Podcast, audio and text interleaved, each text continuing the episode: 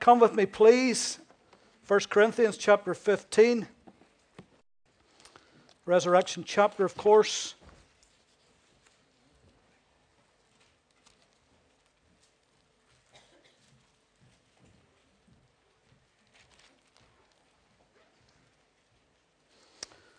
And we'll just read a few verses together from the beginning. Paul writing, Moreover, brethren, I declare to you the gospel which I preached to you, which also you received, and in which you stand, by which also you are saved, if you hold fast the word that I preached to you, unless you believed in vain. For I delivered to you, first of all, that which I also received that Christ died for our sins, according to the Scriptures, that he was buried, that he rose again the third day, according to the Scriptures that he was seen by Cephas, or by Peter, that is, then by the twelve. After that, he was seen by over 500 brethren at once, of whom the greater part remain to the present, but some have fallen asleep.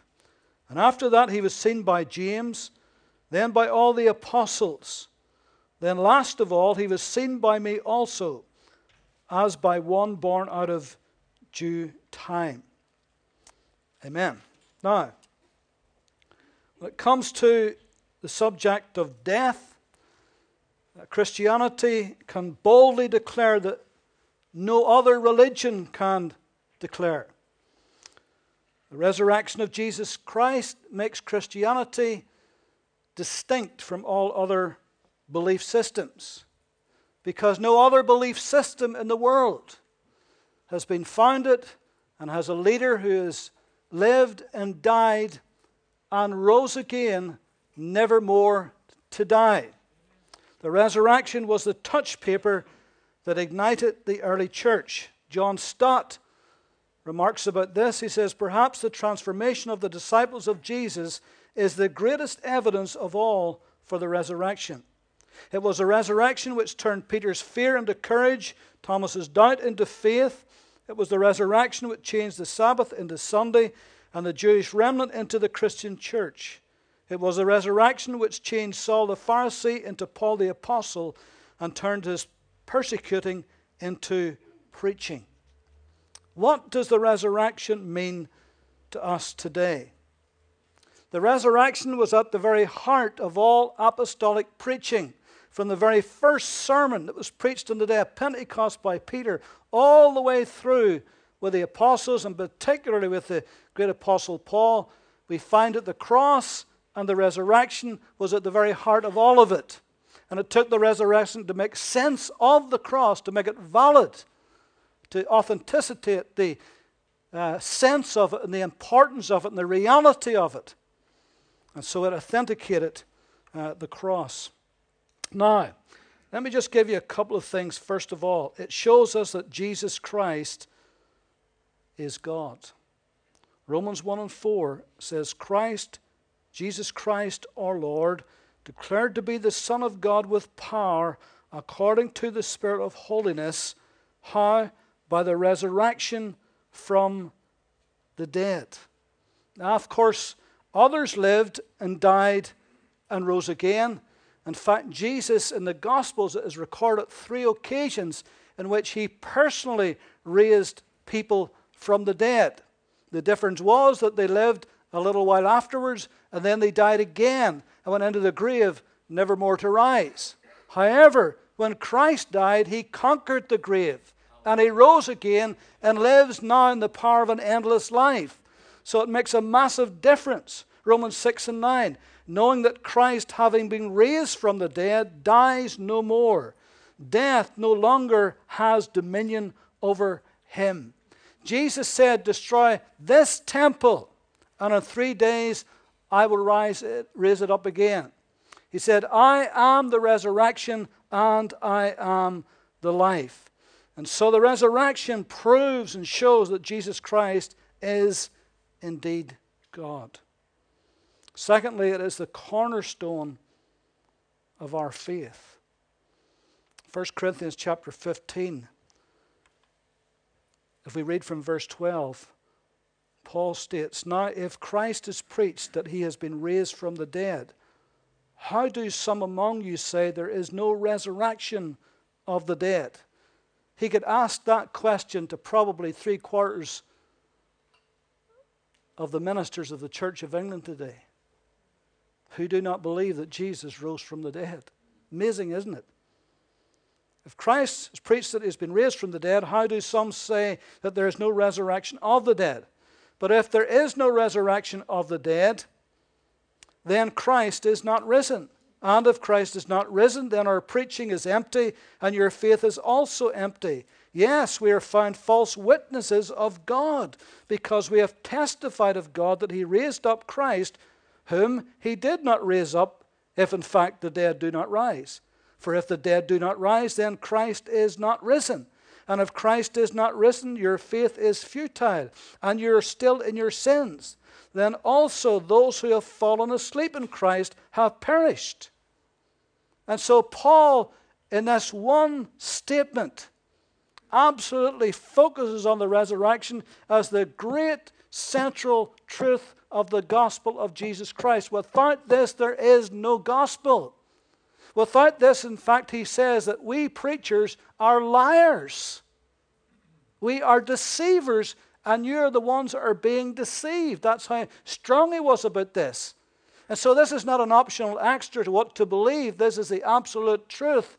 And everything we believe in Christianity hangs upon this truth. And so, Paul said, without this, then there is absolutely nothing. It's the cornerstone of our faith. The fact that Christ's resurrection was so visibly proven by so many people, including the disciples, that became the bedrock of their faith. That was the thing that absolutely changed them, that Christ was indeed alive. Now, we too have the evidence of Scripture. We too have the evidence of a changed life. We too have the evidence of a long history of martyrs, men and women, who gave their lives for Jesus, who'd never seen him in the flesh, but yet have believed. Let me give you quickly seven reasons why God raised Jesus from the dead.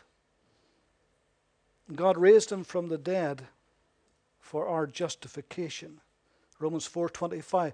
We preached, so I'll, I'll, just quote this, but we preached in this, I think it was last week, who was delivered up because of our offenses and was raised for our justification. Now, it is true that he went to the cross and died and shed his blood to justify us. But that was authenticated, that was proven by God, validated that by raising Jesus from the dead. That became our justification. God raised him from the dead to prove his deity. Romans chapter 1, 3 to 4, concerning his Son Jesus Christ our Lord, who was born of the seed of David according to the flesh, and declared to be the Son of God with power, according to the Spirit of holiness, by the resurrection from the dead. And so Christianity is like no other religion, and our founder is like no other founder of any other religion, because he was and is indeed God. He was God in the flesh, Emmanuel, God with us. And he has risen again, and he is still God, and he's still in flesh because he's got a flesh and bone body to this day. But he is deity, he is God. God raised him from the dead to be head of the church. Ephesians 1 19 to 23. What is the exceeding greatness of his power toward us who believe? According to the working of his mighty power which he worked in Christ, when he raised him from the dead and seated him at the right hand in the heavenly places, at his right hand in heavenly places, far above all principality and power and might and dominion, and every name that is named, not only in this age, but also in that which is to come. He has put all things under his feet and give him to be head over all things to the church, which is his body, the fullness of him who fills all in all. When Jesus rose from the dead, he rose to become the head of the church, which is his body on earth, which is us today. God raised him from the dead that we may walk in the power of a new life. Romans 6, 4 and 5. Just as Christ was raised from the dead by the glory of the Father, so we should walk in newness of life. For if we have been united together in the likeness of his death, certainly we shall also be in the likeness of his resurrection. Now, here's an important point for you to know and understand Jesus died and rose again physically. It was a physical resurrection. There's those who say it was mystical, there's those who say it was spiritual, but it was a physical resurrection. But his physical resurrection, that's what gave us this spiritual life that we possess. We who were dead in trespasses and sins, now we have risen up because of the resurrection in newness of life. That's what water baptism is all about, for example. When you're water baptized, you're declaring that you, are, you were spiritually dead and that now you are buried. And when you come up out of the water, it's like a resurrection. You come up in newness of life. That's what it symbolizes. It symbolizes you were spiritually dead, but you've been made alive in Christ. You have risen up in newness of life. When something's dead, what do you do? You bury it. And that old life, that old life that we had, should be dead and buried because we have risen up in a new life, the life of Christ in us. And so, make the point again his physical death, his physical resurrection, resulted in our spiritual resurrection. Us having newness of life and rising up in new life. However, it even goes further than that. Because God raised him from the dead, that you and I now might be raised physically from the dead. Not only are we spiritually resurrected in Christ, but we will have a physical resurrection one day also. That's why Romans 8 and 11 says, But if the Spirit of Him who raised Jesus from the dead dwells in you, he who raised Christ from the dead will also give life to your mortal bodies through His Spirit who dwells in you. Amen. Now, let me just read this to you. Over in 1 Peter chapter 1 verse 3 peter says blessed be the god and father of our lord jesus christ who according to his abundant mercy has begotten us again to a living hope through the resurrection of jesus christ from the dead then he goes on to say, To an inheritance incorruptible and undefiled that does not fade away, reserved in heaven for you. Peter says that you and I, as Christians today, have got a living hope. Because Jesus rose from the dead, we shall also rise from the dead. Paul says, This corruption shall put on incorruption, this mortality shall put on immortality. And as a Christian pastor, over 30 plus five years, whatever it is, after dozens and dozens and dozens of funerals I have conducted, what a great hope it is when you stand around a grave and the family knows that their loved one will rise again in the resurrection and will rise in the resurrection of the just and will be in heaven. What a, a confidence that gives you to take that funeral. I've also taken several funerals when I couldn't state that and I couldn't say that with any conviction at all. In fact, I didn't say it because I didn't know. There was no witness, there was no testimony, there was no life lived. I couldn't give any false hope.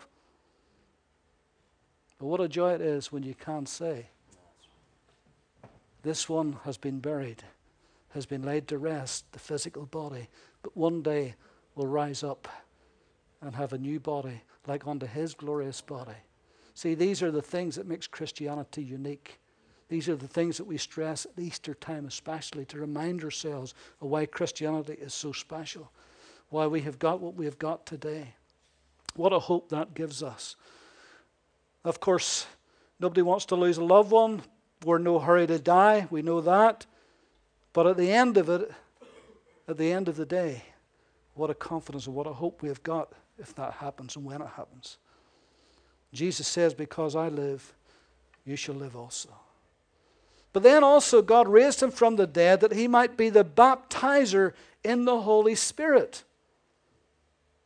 Acts 2 32 and 33. This Jesus God has raised up.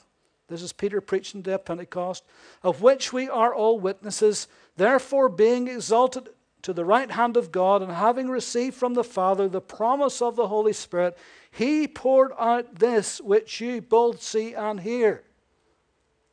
So Peter now has come out of the upper room. He's preaching to the assembled crowd. They'd heard the great noise, they heard the praise, the worship, the signs, they'd heard the tongues spoken. Wonderful.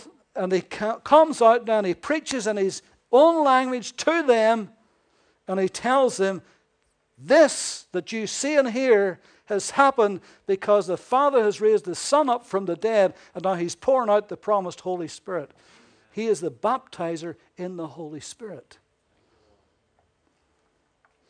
Do you remember John the Baptist in Matthew chapter 3? Remember what he said about Christ? He said, There's one coming after me.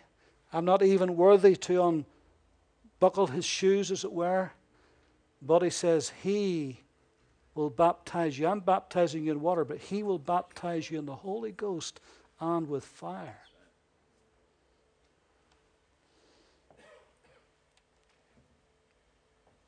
So let me unpack that a little.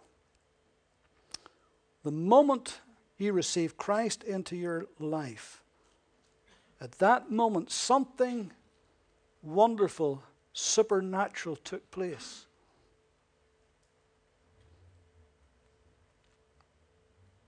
At that moment, listen to me carefully. At that moment, you were baptized into the body of Christ by the Holy Spirit. The Holy Spirit is the one who baptizes you into the body of Christ. Christ is the one who baptizes you in the Holy Spirit. Now, this is important. Let me show you this from Scripture. In Romans, well, 1 Corinthians chapter 12, just give you one scripture.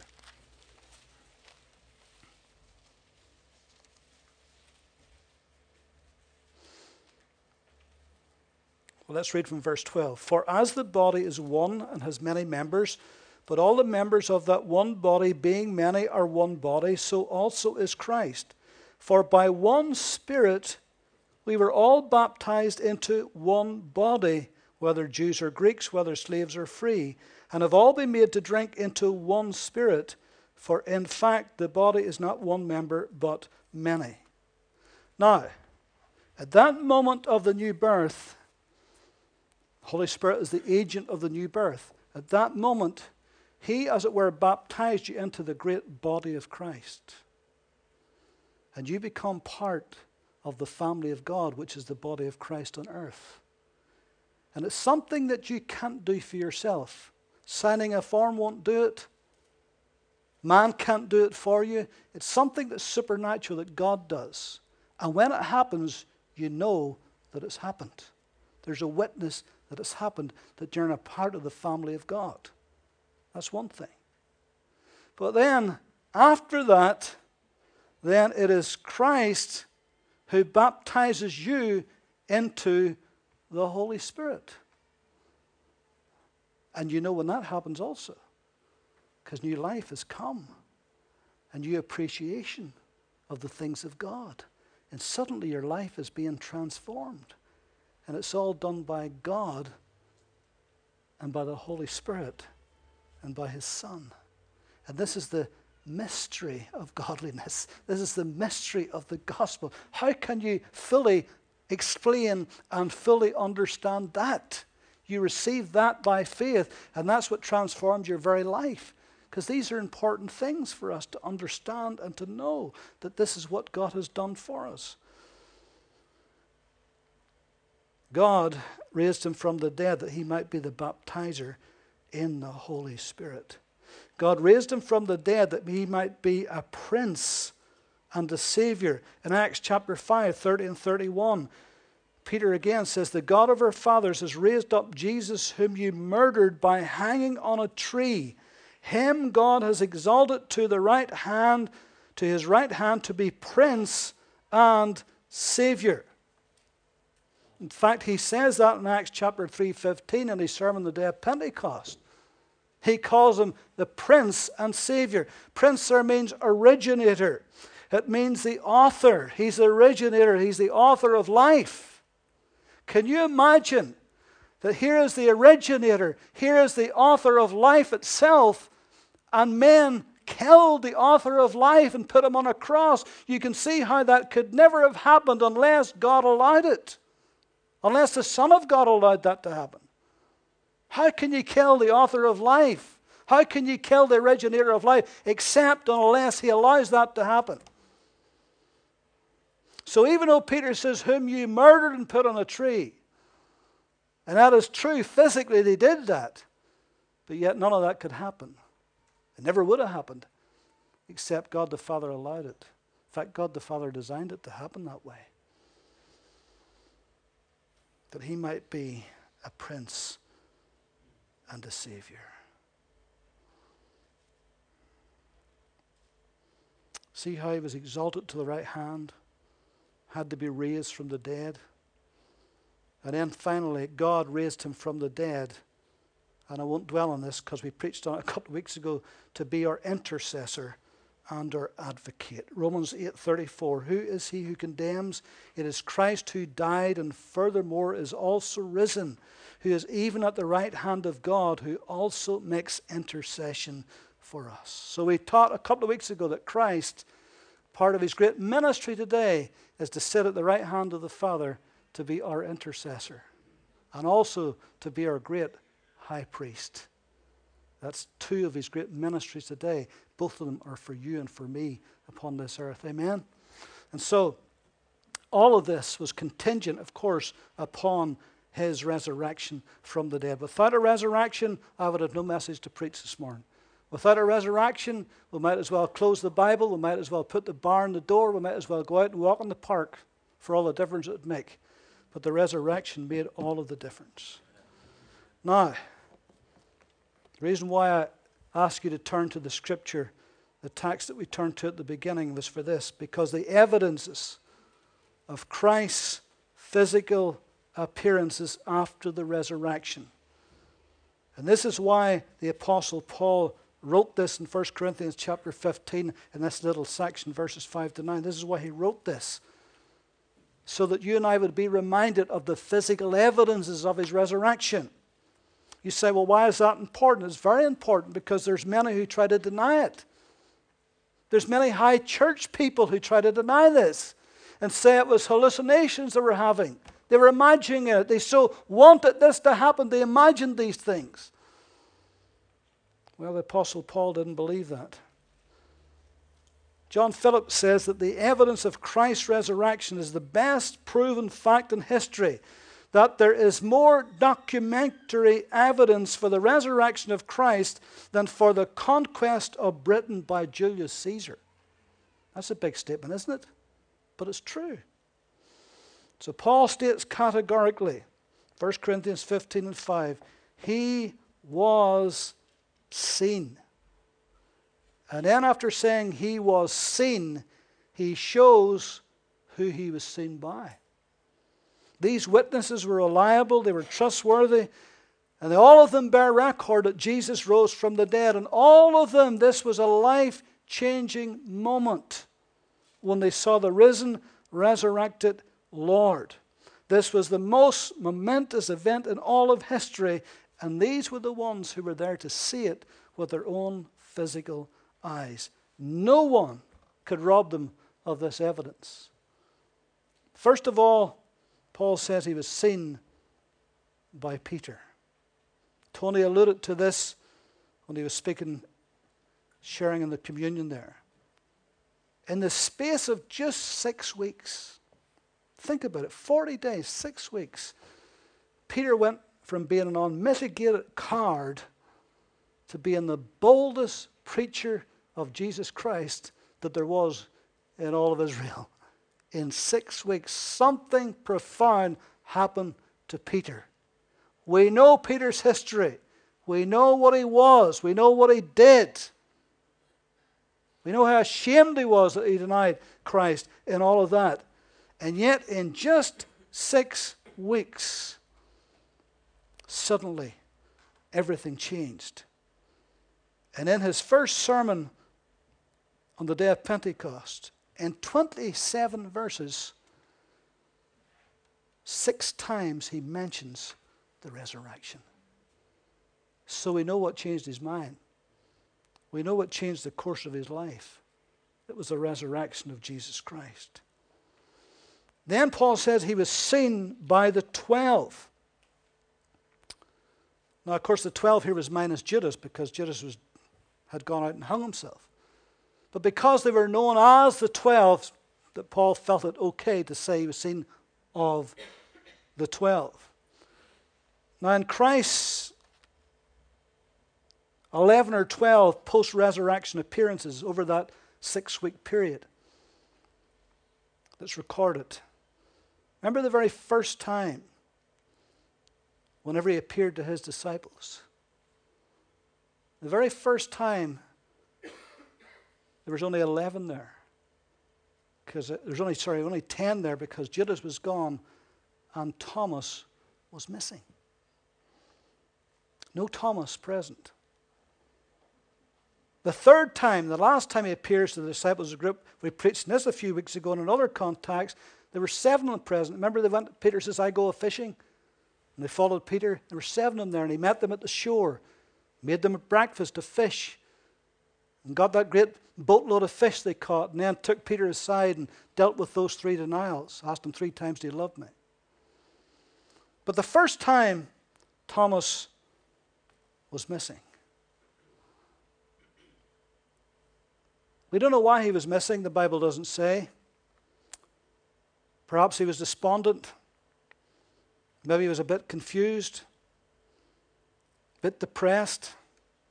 Or maybe he just couldn't be bothered. Did you ever feel you just couldn't be bothered? Well, you know, Thomas didn't go. And the trouble is that we make so many excuses, oftentimes, not to be in the house of the Lord. By the way, this was Resurrection Sunday. And it was Sunday evening. We make so many excuses why we can't go to church. Well, I'm just can't be bothered. I'm tired. I'm fed up. I'm just not feeling so bright today. And we go on and we go on. Now, I'm not talking about physical ailments and maladies. I'm not talking about the occasions when things happen you can't do anything about. I'm not talking about that or holidays. I'm not talking about those things. I'm just talking about this apathetic, indifferent attitude. And for whatever reason, here's Thomas, and this is what he's doing. But the trouble is, he wasn't there when Jesus suddenly appeared in the midst. And because he wasn't there and I've written it down, here's some of the things that he missed that night. He missed Christ in the midst. He missed the opportunity to touch Jesus. He missed the peace that Christ gave that night. He missed the opportunity to fellowship with Jesus. He missed the chance to hear Christ open up the scriptures. What an opportunity missed. He missed the commissioning to preach Christ to all nations. He missed that. He missed the final instructions of Christ. He missed the breath of the Holy Spirit that Christ breathed upon them. He missed that. He missed the joy of being in Christ. He missed so many things just because he couldn't bother to be there. And even when the disciples told him that Jesus was in the midst, he didn't believe them. See, the trouble is, if we keep missing church for no good reason, you know what happens? Unbelief comes in, doubt comes in. That's when the enemy can start to play havoc with your mind and what you believe. That's why the New Testament makes a big issue out of church. That's why it's there, partly. And so, the following week, the disciples meet. He's with them this time. He's with them this time. He's thought more about it. And he thought to himself, well, if this is really true, I'm going to prove it.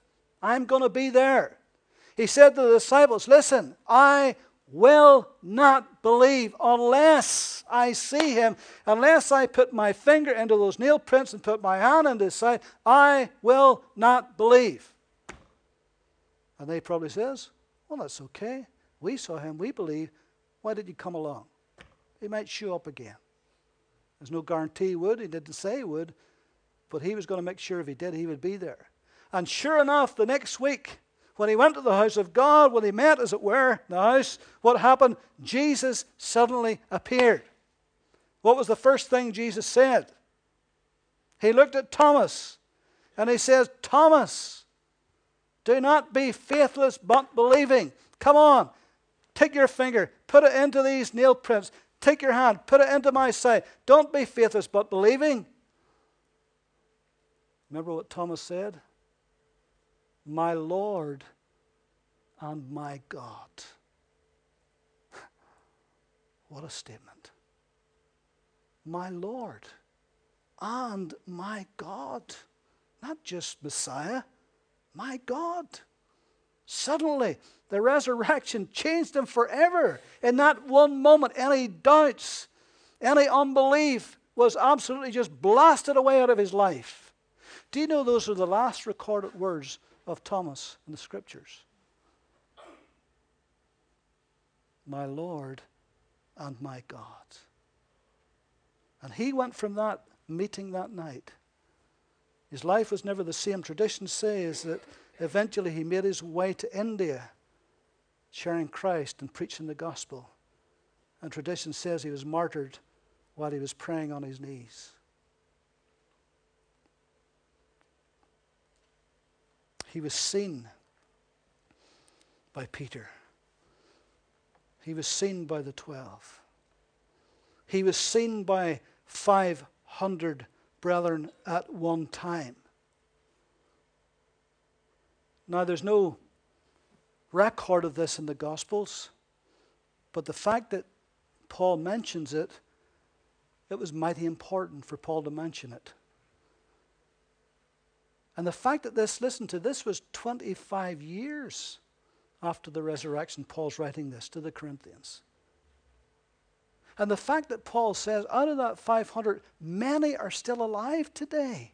Many are still eyewitnesses, although some has fallen asleep in Christ, some are dead in Christ, but many are still alive. So the evidence was very, very clear.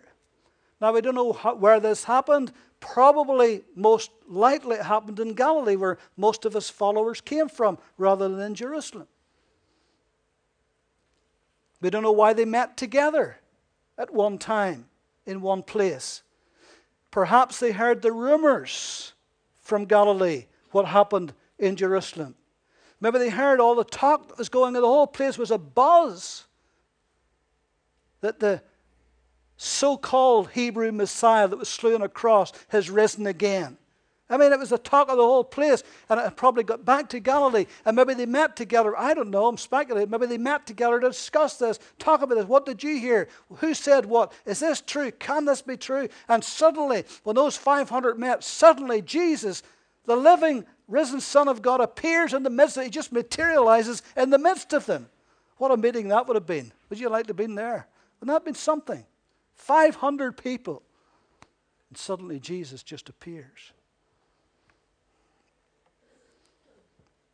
And Paul says, they're eyewitnesses, they're testimonies, they have seen him. Then Paul said he was seen by James. By James. There's two disciples called James within the twelve.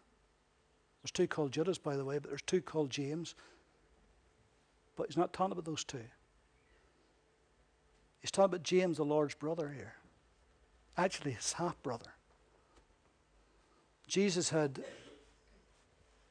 four brothers and several sisters.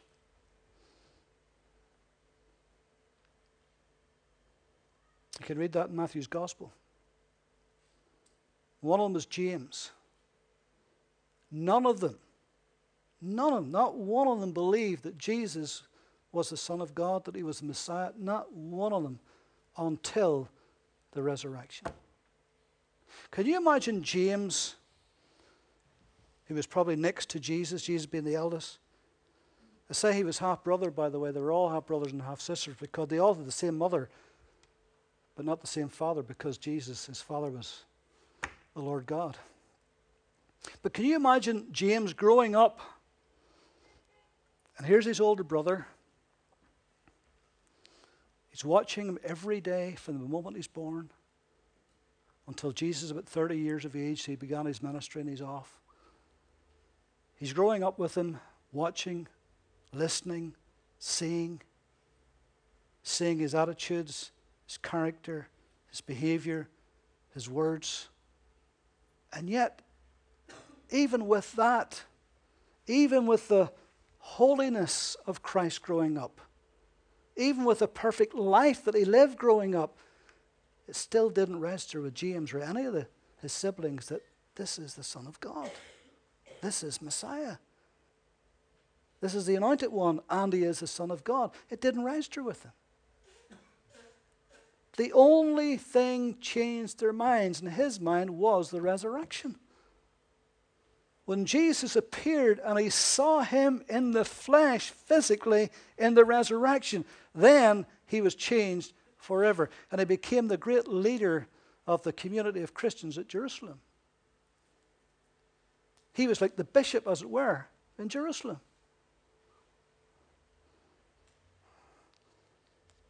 And he wrote the little book of James towards the end of the New Testament. And it took the resurrection to convince James that his half brother was and is the Son of God. Then it says, leaving aside Mary Magdalene and the other woman at the tomb, leaving aside, Paul leaves aside the two that he met on the road to Emmaus that morning. Leaving that aside, he said he was seen by all the apostles. Now, this may not just refer to the twelve, who were separate in a separate category, as it were. In fact, not even the great apostle Paul was counted as the one of the twelve apostles. Remember after Judas went out and hung himself, how you know whenever they're waiting in the upper room, how they, they drew lots, and Matthias was chosen to make up the twelve. So not even the great apostle Paul was counted as the, the twelve. So when it says he appeared to, seen by all the apostles, probably is talking about the Remember the 70 he sent forth, the ones he sent out? Apostle means sent one. So it's probably referring to all of those. And so there's a great, tremendous number of people who saw Christ alive after the resurrection. And then finally he says, and last of all, he was seen by me. Saul of Tarsus, his conversion was the most radical the most spectacular conversion in the whole of the New Testament, wasn't it? I mean, that journey on the road to Damascus, when Christ met him on the road to Damascus, suddenly, what a story. In Acts 9, we haven't time to read it today, but you read it when you go home. What a wonderful testimony and story of how the risen Christ met with Saul of Tarsus, this tremendous, gifted, bright, radical man and how Christ changed him forever. This Pharisee, this persecutor of Christians, this, I could say, prosecutor of Christians, even, and how he becomes the great preacher of the gospel. The great antagonist becomes the great apostle. Something dramatic had to happen to change that man, and of course, it was the resurrection. And so Paul lists and enumerates all of these people. There's hundreds of them there that all seen Christ alive and testified that the resurrection, the physical resurrection of Christ, was real and true. A.W. Tozer, great old preacher of old, said, I believe that Christ died for me because it is incredible. I believe that he rose from the dead because it is impossible. And as Christians, that's what you and I are called to do. to believe the impossible, to believe the incredible, and we believe in an empty cross, an empty tomb, and a Christ filled throne. That's what we are called to believe. Robert Leslie Holmes says that one day Michelangelo challenged his fellow artists. Why is it, he asked them, that you fill gallery after gallery with portraits of Christ in abject weakness on the cross? Why do you picture him hanging as a dead man, as though that were the last word we have about him? Do you not know that the cross was not the last word? Aren't you glad that the cross was not the last word? The resurrection was the last word. That was the thing that sealed it all Christ's glorious resurrection. I'm going to finish in a second. Many, many years ago, at a great Nazi rally in Berlin, a pastor was in the midst of their listening. One of the speakers spotted him. And before all, he shouted out, Pastor Schüttes, you are a fool for believing in a crucified, dead Jew. Pastor Schüttes stood up in the midst and in a strong, confident voice, here's what he said Sir, I would indeed be a fool if I believed in a dead, crucified Jew. But, sir, I believe in the living, risen Son of God. And that is all the difference, isn't it? Not on a cross anymore, not in a tomb anymore, but on a throne at the Father's right hand. Christ's resurrection guarantees our resurrection. Death couldn't hold him, death won't hold you. Amen. Death couldn't defeat him, it's not going to defeat you. His victory is your victory. Right. You will rise from your problems, you will overcome in your battles. Jesus is conqueror over death and hell and problems and difficulties and crises. He is a conqueror over all of that because he rose from the dead and he lives forevermore. Amen. Lord, we thank you today that we can preach such a message of hope and truth and reality.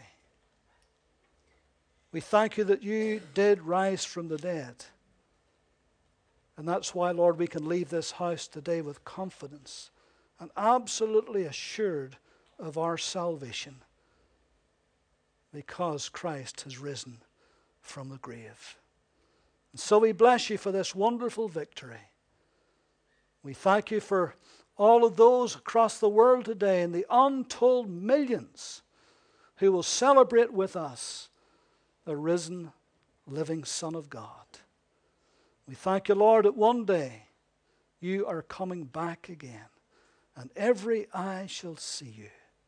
And we bless you, Lord, that whenever we do see you, that we'll also see those scars in your hands. You will keep them there for all eternity as a witness. And so we bless you today, and we give you thanks for your grace and mercy that has saved us and changed us forever. All God's people said, Amen.